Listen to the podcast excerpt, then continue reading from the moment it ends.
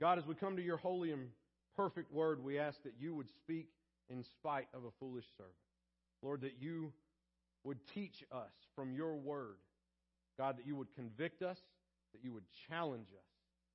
Father, there's probably plenty of us gathered together today who are hurting, who need comfort, who need encouragement, and who need strength. And your word is powerfully able to provide all of those things simultaneously to each of us that need them. So we lean now on your Holy Spirit. We lean now on your precious word that you have preserved and passed down to us. God, would you please speak as we, your servants, are humbly listening. We ask this in the name of the Father and Son and Holy Spirit. Amen. If you have your Bible, I invite you to take it and turn with me to Hebrews chapter 13. Hebrews chapter 13.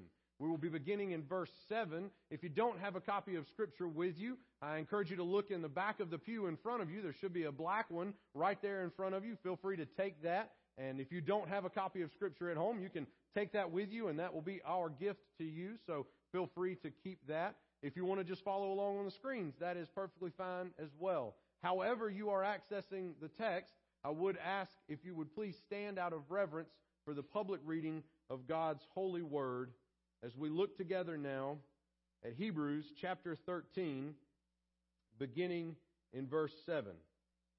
The word of the Lord says, "Remember your leaders, those who spoke to you the word of God. Consider the outcome of their way of life and imitate their faith.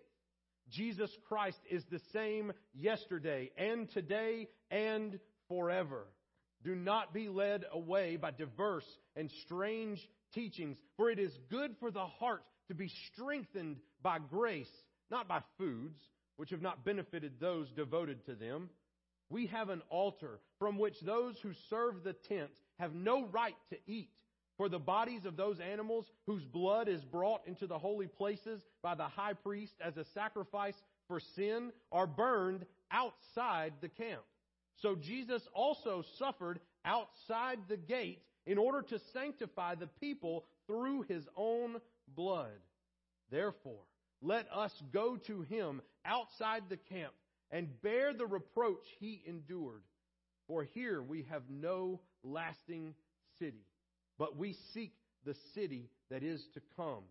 Through him, then, let us continually offer up a sacrifice of praise to God, that is, the fruit of lips that acknowledge his name. Do not neglect to do good and to share what you have, for such sacrifices are pleasing to God. Obey your leaders and submit to them, for they are keeping watch over your souls, as those who will have to give an account. Let them do this with joy and not with groaning, for that would be of no advantage to you. Pray for us, for we are sure that we have a clear conscience, desiring to act honorably in all things. I urge you the more earnestly to do this in order that I may be restored to you the sooner. Now may the God of peace, who brought again from the dead our Lord Jesus, the great shepherd of the sheep, by the blood of the eternal covenant, equip you with everything good that you may do his will, working in us that which is pleasing in his sight through Jesus Christ, to whom be glory forever and ever. Amen. I appeal to you, brothers, bear with my word of exhortation, for I have written to you briefly. You should know that our brother Timothy has been released, with whom I shall see you if he comes soon. Greet all your leaders and all the saints.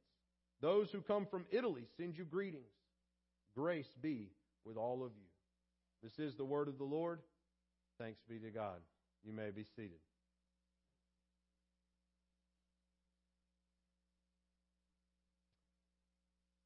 If you have been here with us this last month of May, then you may be aware that we have been in this one chapter of Hebrews for the last several weeks. We come to our last and final sermon in our series through the book of Hebrews and our series through this particular chapter of Hebrews. We begin in verse 7. We're talking about remembering leaders, those who spoke the word of God. Consider the outcome of their way of life. Remember, this is what we said about mothers. To remember our faithful mothers and the outcome of their faith and imitate them. Jesus Christ is the same yesterday and today and forever. Do not be led away by diverse, perverted, strange teachings, for it is good for the heart to be strengthened by grace, not by foods. As we get out of this statement that Jesus is the same yesterday, today, and forever, and we move into a statement about foods, about things that should not be eaten, things that should be eaten, the author of Hebrews is addressing by way of passing the issue of eating foods that have been sacrificed to idols, but also a complete and final break with the old Levitical covenant. As if he had not already done that well enough throughout the entire book, we come to this point, and it says that our hearts should be strengthened by grace, by the grace of God, and not by food that has been sacrificed to idols, nor by food that has been sacrificed to God. If you remember that when the Levitical priests sacrificed an animal to the Lord, they typically partook of the meat of the animal. They sacrificed it as a burnt offering up to the Lord, and then they ate it as a meal. That was how they got their sustenance. And so this is not worth being devoted to anymore. Be devoted to grace, not being devoted to foods which have not satisfied, which could not fulfill the law. It was a picture. It was an image. It was not the final sacrifice. It was not the fulfillment of the law, which is only in Christ Jesus. It has not benefited those who were devoted to them. But we have an altar from which those who serve the tent have no right to eat. If you are devoted to the tent, to the tabernacle, to the Levitical law, if you are devoted to the old way and do not have faith in Christ, you have no right to stand before the Father. The only way we can stand before God the Father is through faith in Jesus Christ. We are saved by grace and through faith, and we have broken with the old covenant that was only a picture to show us Jesus. And so the author of Hebrews takes this last final moment to refresh our minds and remind us that that is true. Jesus is the same yesterday, today, and forever. He is the one that all of those sacrifices were looking towards. Sacrificing those animals was a picture of His sacrifice for us.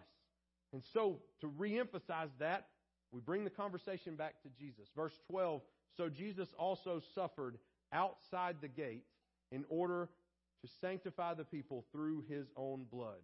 On Yom Kippur, the Day of Atonement, that's one day every year where they make a huge sacrifice and they sprinkle the blood on the people. They use a hyssop branch and they dip it in blood and they sprinkle the blood on the people so that their sins will be covered for another year. And on the Day of Atonement, it's the only day out of the year that they do not eat the sacrifice. The Levitical priests burn up the offering and they take what is left, and it is refuse.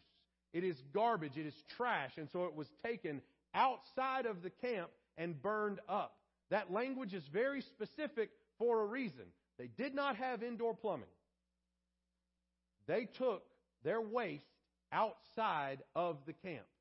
Any reference in Scripture to outside of the camp is going to harken back to any Old Testament Jew, the rules and regulations in Deuteronomy regarding where you dig the latrine, where you dig the hole to go to the outhouse, okay? And I'm sorry, I know that that's a little graphic, but that is what comes to mind when you speak of outside the camp to any good, law-abiding Jew who is still following the old covenant. Deuteronomy details, you don't dig an outhouse outside your tent. You go outside the whole camp. So think with me for a moment of hundreds of thousands of Israelites marching in to cross the Jordan and take possession of the promised land. Hundreds of thousands are encamped together, and God says, my Spirit is with you in the midst of the camp. So what I want you to do is I want you to go and dig your latrine outside the camp. We're not talking about just walking from in here to right out in the parking lot. There are hundreds of thousands of troops, and you have to walk through all of them in a very long journey to get outside the camp and dig the latrine. So outside of the camp was a very special designation in the minds of the Israelites. It's where all of the waste went. And I say that and make that point because the text tells us that Jesus suffered outside the gate of the city to show us that He became garbage on our behalf. He became the waste product on our behalf. You took the shovels and dug the latrine. That's where Jesus went to be sacrificed. He wasn't clean and pretty. He was beaten beyond recognition. He took the shame and the humiliation that went upon us on Himself. He had the refuse of humanity upon Him. They didn't crucify Him in downtown Jerusalem. They took Him outside the camp. So the author of Hebrews wants us to understand just what Jesus endured on our behalf. It wasn't something that was just physical. It wasn't something that was just painful. It was something that was shameful and humiliating. Jesus became the waste outside the camp on our behalf that is burned up so that diseases would not spread. He became that sacrifice for us. So therefore, let us go to Him outside of the camp. The challenge is not to stay comfortable and cozy inside the camp where it's not dirty and filthy and miry and mucky, but to go outside the camp where Jesus went. Ministry is messy, and you've got to get your hands dirty to be a part of the body of Christ. It's not about sitting and being comfortable and cozy, about being clean and happy. It's about going and following Jesus. And if you want to follow Jesus, you got to know He was willing to go to the outside of the camp. He was willing to go and be a part of where the latrines are dug. We have to be willing to get mixed up with the refuse of humanity if we are going to minister in the name of Jesus Christ. That means you got to have smelly hands sometimes, folks. Not just dirty hands, disgusting hands. That means you deal with people that you thought I would never deal with in all of my life. I am better than this person. Well, the fact that we have to go outside the camp proves to us that we're not. We're all equal in God's eyes. We all have mess rubbed all over our face. But for our sake, Jesus went and took the mess off of us and rubbed it on His own self to take our punishment, to be messy in our place. And then the author of Hebrews says, we got to follow Him outside the camp. It doesn't matter if you're a heroin addict. It doesn't matter if you're an alcoholic. It doesn't matter if you're an adulterer, if you're a murderer, if you're a liar, a slanderer, if you're filled with lust, if you're filled with hatred, if you're filled with anger. Whatever the struggle, Jesus was covered in all of our sin that was like waste and refuse to the Father. And so we have to be willing to be in the world and not of the world. But that means getting our hands dirty, following Jesus outside the camp. And folks, if I'm honest with you, my recommended job is not to go work on a septic tank, all right? That's just not me. When I step in something muddy outside it's got that sewage smell to it, and you go, something ain't right with the field lines. My first thought is not, this is my home, and I will correct it. I will fix it. I am Mr. Fix-It, and I will get my hands dirty in the septic tank field lines, and I will repair this situation. My first thought is, so who's good with septic tanks around here? Who drives one of the trucks? Who do we call? Because I've already stepped in it. I don't want to deal with it any more than that. Now, that might be you, okay? You might be the person who's really comfortable working in your own septic tank, but I'm not. And if I'm not comfortable working in my own septic tank, I'm definitely not comfortable working in your septic tank, okay? If I'm not comfortable working in my own mess, I ain't comfortable working in yours.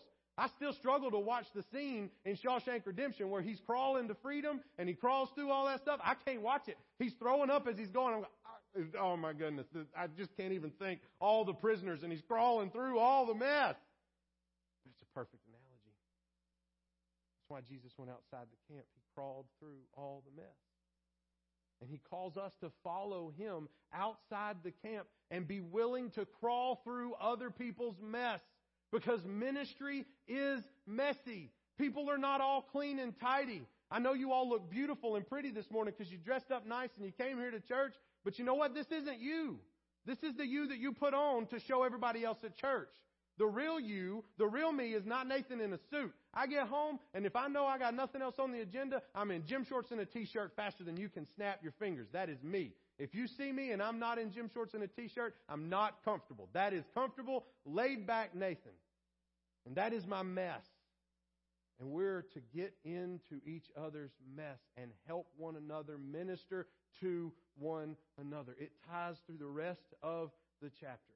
Continually offering up sacrifice and praise. The sacrifice that we make is being willing to be uncomfortable, being willing for things to be inconvenient for us, to love other people in spite of their mess, even when it's hard on us. And it makes us extremely uncomfortable, like this conversation about septic tanks right now. Okay? Some of you are going, preacher, why on earth are you being this vivid? And you are right. So let's continue. Here we have no lasting city, verse 14. But we seek the city that is to come.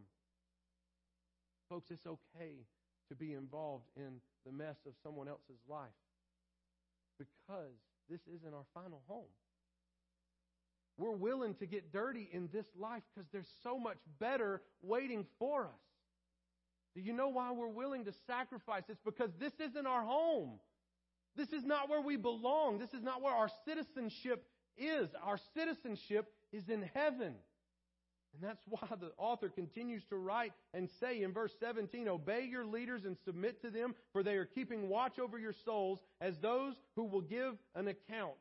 Listen, we are accountable to one another. We are a community together in Christ.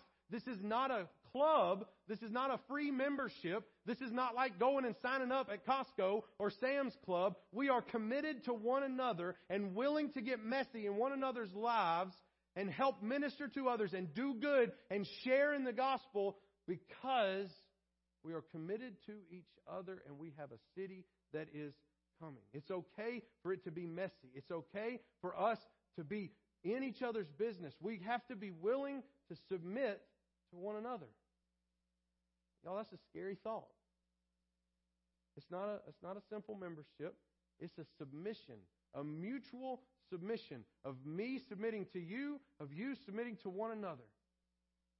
And somehow or another, I'm going to have to give an account for the way that I shepherded, for the way that I directed us to serve and to love. That verse haunts me because I know that we'll stand before the Lord. I know that we'll stand before the Father and He will say, you are forgiven if you believe in Jesus. But alongside that, there is this understanding that we will have to give an account for all that we have done. There is forgiveness, yes, in the cross, but we have to give an account for the things that we say and do. Matthew 12, verse 36. Matthew chapter 12, verse 36. I tell you, on the day of judgment, people will give account for every careless word they speak. Romans 14, 12. So then each of us will give an account of himself to God. James 3:1, not many of you should become teachers, my brothers, for you know that we who teach will be judged with greater strictness. Folks, these are just a few verses that give a greater picture of what we really have to do before the Lord. You really have to stand before the Lord and give an account for every time that you were by yourself and you opened up your computer and you went to that website. You really have to give an account for yourself before the Lord of all the ways that you were successful and all the ways that you failed. And anyone who aspires to be a pastor or a teacher is judged with even greater strictness. With that in mind, we should not play church. We should be willing to go outside the camp with one another. We should be willing to submit to one another, to be willing to have awkward conversations about sins in our lives, to be willing to hold one another accountable because there'll be a day where Jesus will hold us accountable. I'm not saying that you're going to suffer. I'm not saying that there's a lesser portion of heaven. I'm not saying that there's a purgatory. I'm saying that there is an accountability that God will have for each of us for the things that we've done in life, and more so for those who are in leadership. So why do we not hold each other accountable now? Why do we hide the vast majority of our lives from one another? Because we're afraid that people might smell our mess and they might be turned away from us. They might not realize just how sinful we are. So I better put on a good front and I better look real nice and clean at church, because if people knew how messy I really am, they might not want to have anything to do with me. They might just take their membership and go to another Sam's and buy another membership at that other Sam's. Do you see how it's flawed from the inside out? When we join a church, it's like becoming a citizen of a nation. And this is the embassy of the kingdom of heaven. And we are a part of this embassy. It's not something that we join and leave and depart. It's not something that we just church hop and go around. It's about being genuinely committed the way a family is committed to one another. Very seldom do I see any churches that are committed to one another like that. Very seldom do we find places where people are submissive to the pastoral authority, where the pastor is accountable to the congregation, where people are willing to have hard conversations. When people leave church these days, you just disappear, right? How many of you have ever heard this conversation before? When you were visiting or trying to catch up with somebody that you hadn't seen around lately? Oh, yeah, I used to go to that church. I was a member there for like 30 years. And then me and my family, we stopped going, and nobody sent a card. Nobody called. Nobody reached out. Nobody checked to see if we were going through a divorce. Nobody checked to see if we had cancer. Nobody checked on us. Nobody cared about us. We just left. And since nobody checked in, we figured that's how church works. It's okay to just disappear. Folks, that might be how it functions. But that's not how it's supposed to work.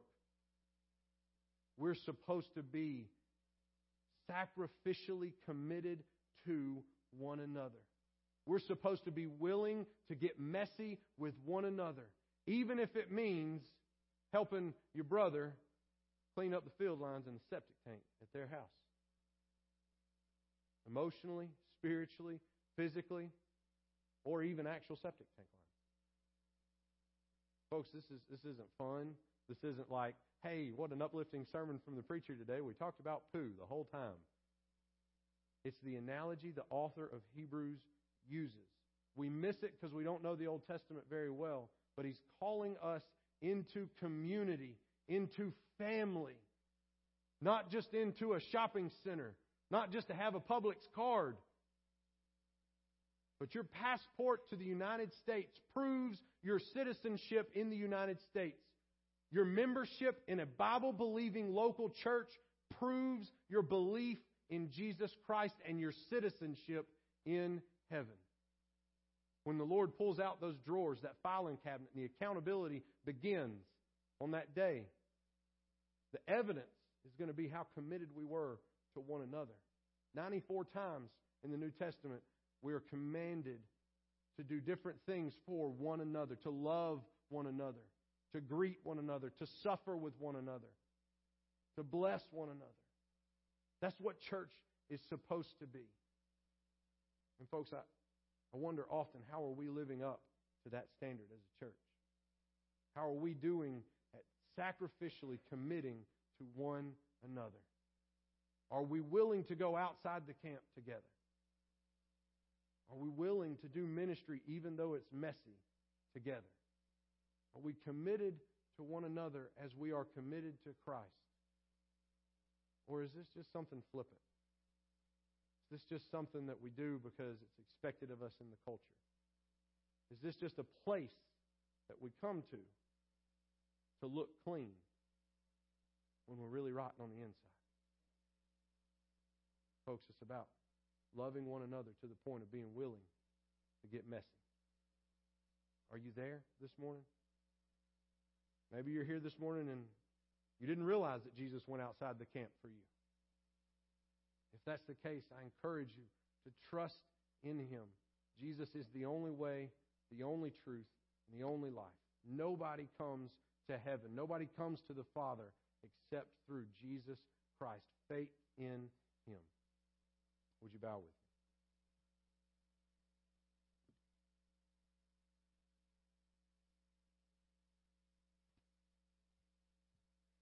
Great God in heaven, we thank You for this Memorial Day weekend. Lord, we remember the sacrifice that Jesus made on this weekend. So many others have made that sacrifice. But Jesus, You made that sacrifice for us. God, we pray that You would help us to be committed to one another, to be willing to get messy for one another, to offer up a sacrifice of praise to You, to serve You as a family of faith, as a part of Your body, as citizens of heaven. God, we ask that You would move among us. And we ask all this in the name of the Father, and Son, and Holy Spirit.